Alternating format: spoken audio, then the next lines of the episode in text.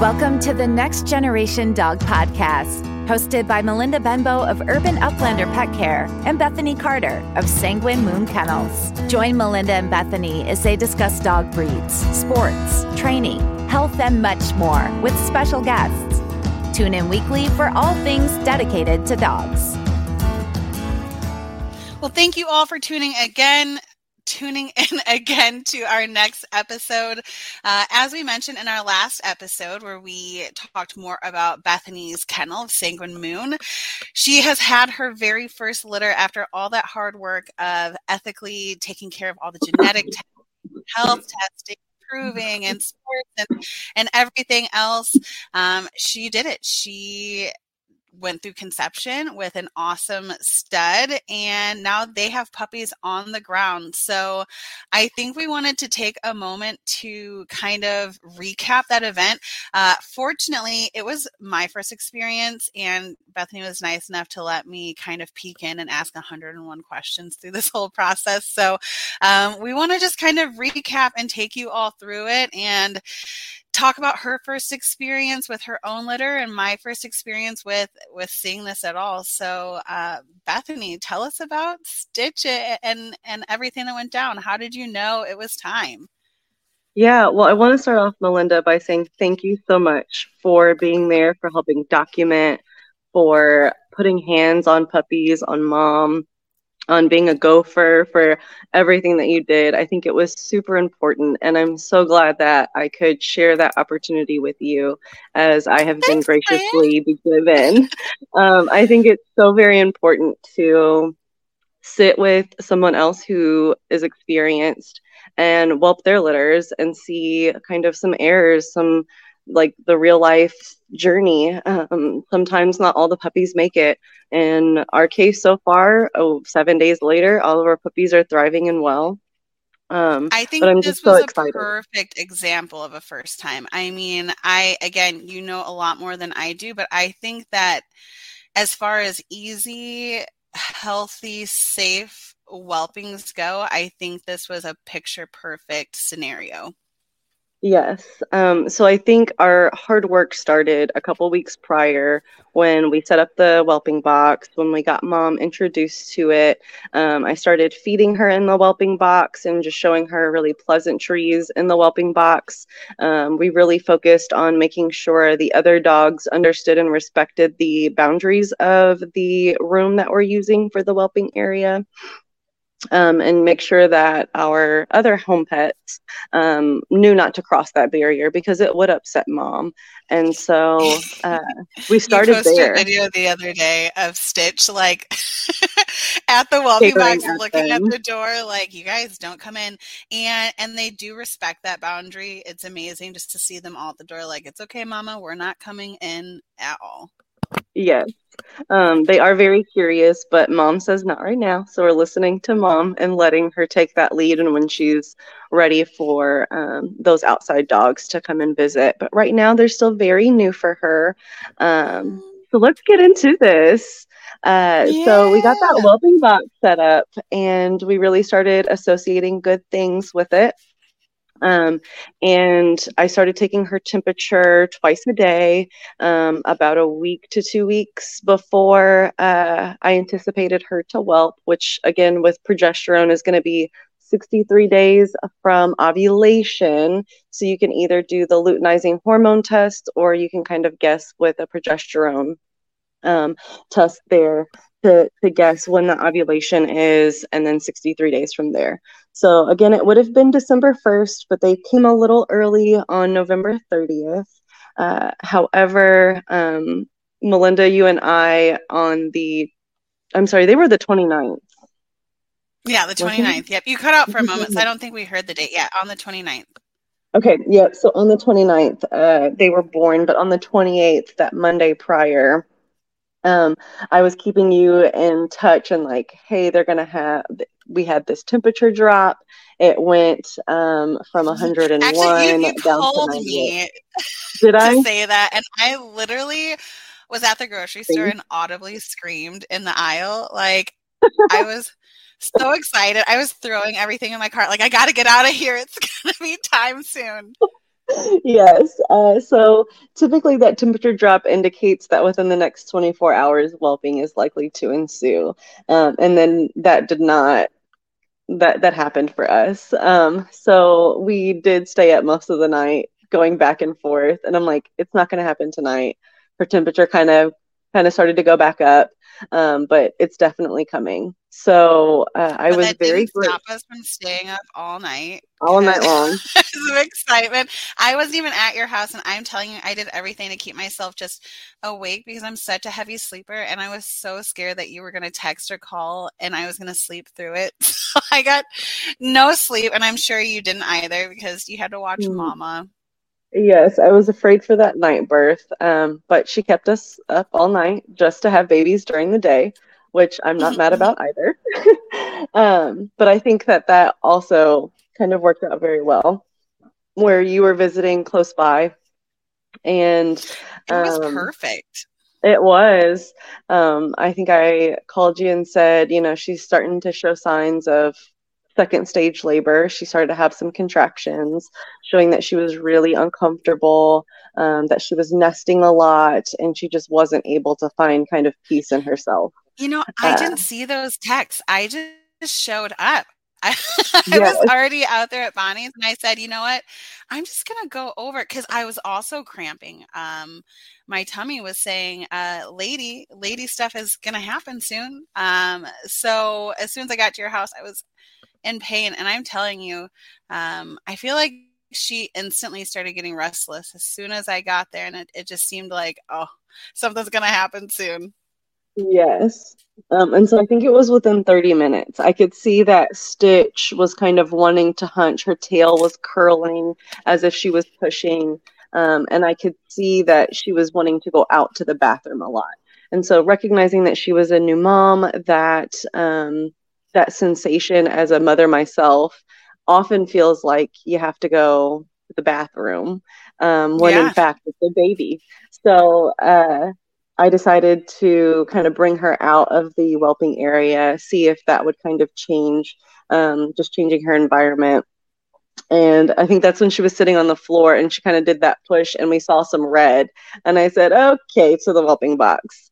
So she kind of continued to push, but wasn't comfortable. So I knew that we had to have this first one outside for her to let go and release. You could really tell in her, you could just see her wheel spinning of, I feel like I have to potty, I need to be outside, It seemed, especially for her first litter, I think in her mind, it seemed so unnatural to try to push inside when she's worked so hard to continue to go potty outside for all these years now. It just seemed like you could see that those bodily signals just not being understood quite yet. Yes. So we grabbed a towel, we grabbed a suction, and I grabbed my GoPro. Yes. Out we went. And so we went into the front yard where it was easier to go back and forth from the whelping box. And surely she started to push. And it was also very ironic that my breeder also called instantly, as if she knew. At the same time. At the same exact time. She just knew. I was telling Ryan to call her, and she was already calling. The phone just started ringing as soon as you said it. I literally was so confused for a moment. I'm like, wait, did he call her that fast? And she's just calling by. I'm like, no, he's still dialing her number. Yes, and she was calling me. Amy has magic. So Amy was giving some advice and kind of input, and just really excited for us, because these are like her little grand puppies, now her puppies are having puppies. And as your first time, and she's, so motherly, I think she really just wants everyone to do well in this situation. I mean, she even her, Mel, how are you doing? And I'm just in the back. Like, yes. She was the mother matriarch, just kind of making sure everything was going smoothly. And she pushed that first baby out as if she was having a bowel movement. But in fact, she was having a baby, and it was a little painful for her. She didn't know what was going on. She kind of cried a little bit. And she was a bit confused, you know. Mm-hmm. It was outside, and I'm telling you, I think it was neat seeing the first one come out outside, because in the sunlight and, you know, broad daylight, it was so interesting to see the, you know, the amniotic sac and this baby in it. And I mean, Stitch was looking, I had her head, you know, trying to keep her calm, and we were both just watching it come out like, oh, that's not a normal poo, you know. Stitch is definitely like, I didn't expect that, you know. So I think, you know, the normal pain of birth, you know, nothing that was like, you know, any kind of dystocia or anything like that. But, and then mixed with that confusion of, you know, I know this is natural, but this is, you know, very new to my body. Yes. And so she's, I think she started to get the hang of it though, as each puppy went. So we got Absolutely. That first puppy inside, we suctioned, and it was really heaven sent, how it worked out with weather, because typically this time of year, we would definitely anticipate a lot of colder weather, but I think we had an almost 60-degree day that day. So it wasn't too bad, for the weather. So we brought that puppy inside. We let Stitch lick and clean and get all those mothering instincts. And she was so excited. She was. Oh my gosh. She was like, that came out of me.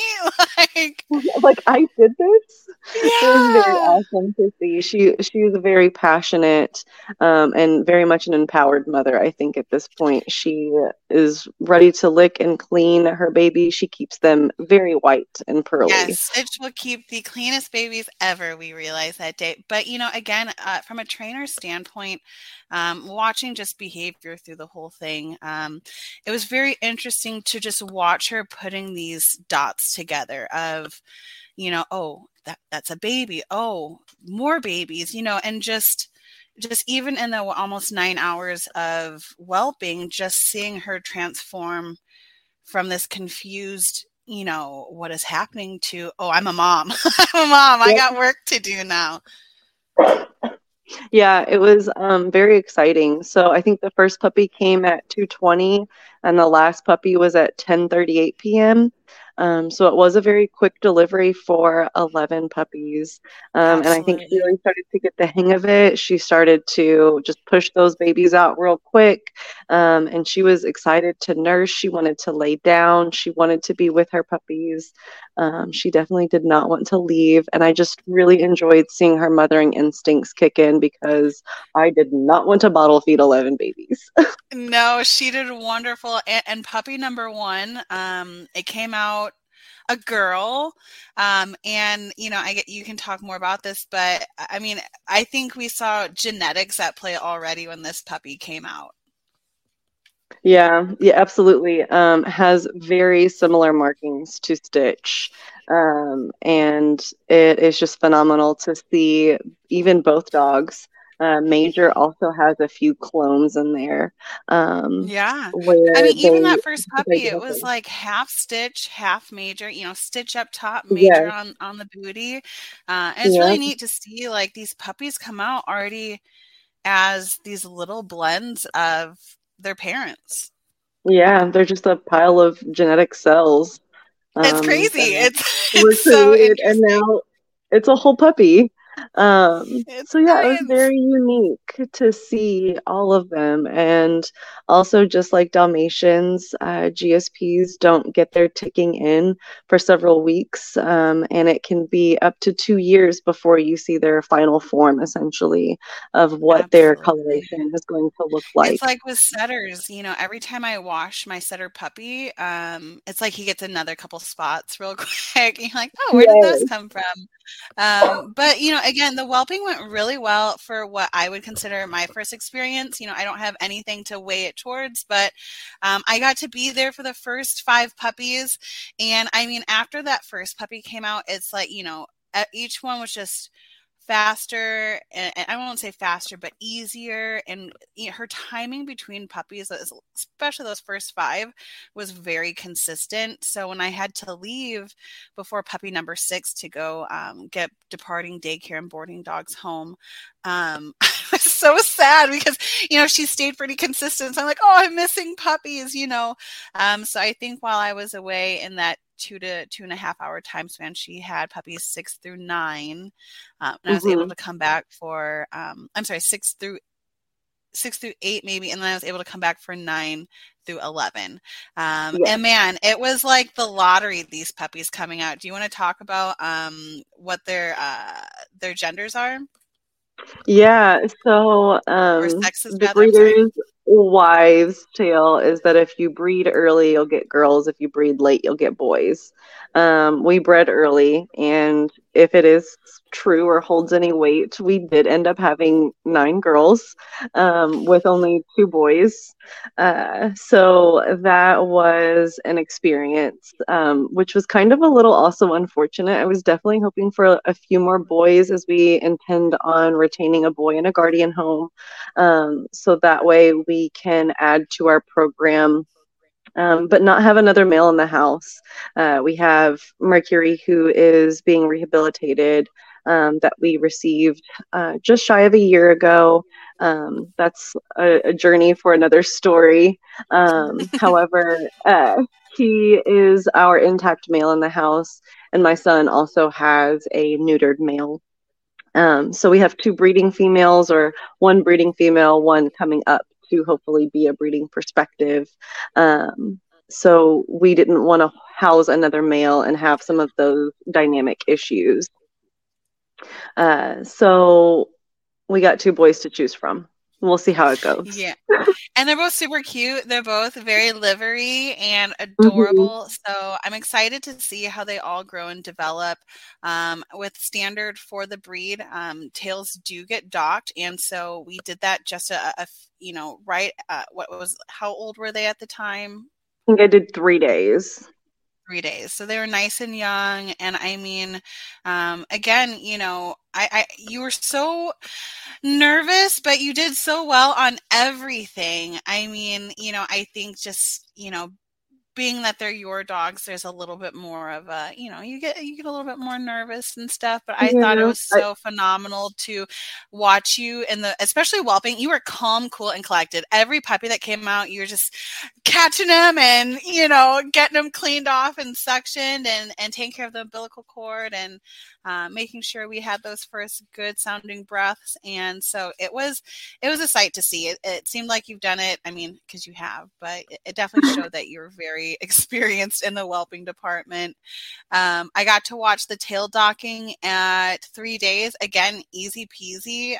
You had everything you needed to make it swift. You did the banding technique, which I think most breeders will agree is probably the most humane and ethical way to provide tail docking. And yeah, I think it went smooth. And I mean, tails are all pretty much gone already now, right? Yeah, we just have 1 little tail that is lingering on, but it is on the verge. I suspect that today it will probably fall off by the evening. And I've also really found by banding, it gets that hair to grow all the way around the tail. So we don't have those naked tips anymore. And it's a little bit more forgiving if you don't get it right in between the digits of the tail. So the idea is to get it right in that cartilage band. And so with rubber bands, you have some opportunity to place it, decide that maybe that's not the correct place that you want. You can cut that band and then replace it as many times as you need to. If you make the wrong cut, it's done. That's, I mean, and that also is potential spine trauma, you know, and a lot of other stuff that can happen. So I think that the band also just is a really minimally traumatic experience for these young dogs. And then that also kind of starts off, you know, ENS for you, which, you know, for anyone who doesn't know, ENS is early neurological stimulation, where puppies do undergo particular amounts of stress to be able to be more tolerable, neutral dogs in the future. So this is kind of just, you know, part of that kickoff. And it sounds like you guys have started ENS, right? Yes. So we waited 48 hours after their tail docking and dew claw removal to start that. We don't want to add more stress to already stressed puppies. Our focus is having them thrive and be very healthy before we start this process of introducing minor stresses through the early neurological stimulation. So we did start that. This is our second day, right? 3, 4, 5, 6, 7. No, this is our fourth day. Wow. Where did time go? Oh. Okay. It really is going fast with these puppies. I'm like, they're going to be in homes before you know it. Yes. So what did the first few days look like? So we let those tails heal. When they started falling off, that's when we started ENS. Most of their time was spent just nursing and sleeping and nursing and sleeping in different intervals. Now, an interesting perspective is I had a lot of my vet tech friends ask, when I was going to start supplementing and what I was going to supplement with. And my answer was, I'm not. I'm not until I have to. Milk? Yes. They thought it was such a large litter that she would need help and that puppies just wouldn't be able to thrive off of mom alone. But my experience and my information told me otherwise. So as long as mom has enough calories and she has enough fluid intake, then mom should be able to upkeep. Stitch has 10 teats. So there would be no reason why she couldn't sustain 11 little ones. No, I mean, and even in the, lack of experience and more of just the online classes and reading and stuff I've done, I think the standard is you let mama take care of her dogs unless she absolutely is not, right. She can do it. You don't intervene unless you absolutely have to intervene. But yeah, when it comes to those mild stressors, I definitely say for people who aren't familiar with ENS, definitely go check out our blog. There is a document on there talking more about what Purdue University has to say on the topic and some other resources, explaining to you guys more of what that looks like and how you can do it with your litters and why it's beneficial and all that good stuff. Hopefully in the future, we can bring you some more episodes designed specifically for ENS and going through what that looks like. And maybe we can get some experts on here to discuss it more with us. But before we close out this episode, I know one thing we didn't mention is this foundation, Litter for You, Litter A, Litter One, whatever people want to call it. You also have as the Woodstock litter. A lot of breeders pick a theme to name their pups. And you guys picked Woodstock, which I think is absolutely cute and definitely is totally you. So I know the other day you mentioned you did have names for pups. Do you want to run us through those names? And again, if you have not checked out the last episode talking more about Sanguine Moon Kennel, I highly recommend it as we talk more about the foundation bitch and why this litter is so exciting for Bethany. Her dog is an amazing hunter and also participates in other sports. The stud dog also has a wonderful list of titles improving. So this litter is going to make some families some amazing hunting companions and sporting dog companions. And I would almost say whatever sport you decide to do with these dogs, they should be pretty natural in their abilities. Agreed, especially if it involves swimming. Absolutely. All right, so our stud dog owner, her father passed in Vietnam as a soldier, and his friend, who was also a soldier in Vietnam, did come back, but also recently passed. She named both of her stud dogs after her father and his best friend. So Major is named after his friend who recently passed. So we decided to kind of reach out for that peace and love and harmony, which is what our goal always is. It's our philosophy in life. And we thought we could bring it here in this moment, especially in this world of turmoil right now that we're in. So we're bringing back that Woodstock theme, which was a very peaceful music festival. So our names are kind of as follows. We have 12 of them, even though there's 11 puppies. We're still doing that final decision, and we'll post photos along with everybody tonight. So we have everybody will be named Sanguine Moon as first, and then their name to follow, unless the family picks their own names.